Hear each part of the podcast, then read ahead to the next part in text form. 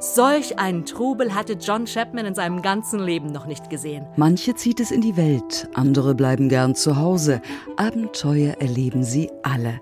Davon erzählen diese Geschichten in der Tradition mündlicher Erzählkunst. Und so können sie es auch halten, zu Hause hören oder unterwegs, wo immer sie auch sind, wann sie wollen. Sie hatte sich schon manchmal gefragt, ob der Familienname Ruckelflott wirklich nur Zufall war. Ein Geschichtenerzähler soll nie eine Lampe sein, sondern ein Spiegel. Eine Gemeinschaftsproduktion von HR2 Kultur und dem 16. Spader Erzählfestival. Ich finde es wunderbar. Wir sind erwartungsvoll. es ist gut, gut, gut. Zu Hause, geschichtenfrei erzählt. Jetzt in der ARD Audiothek.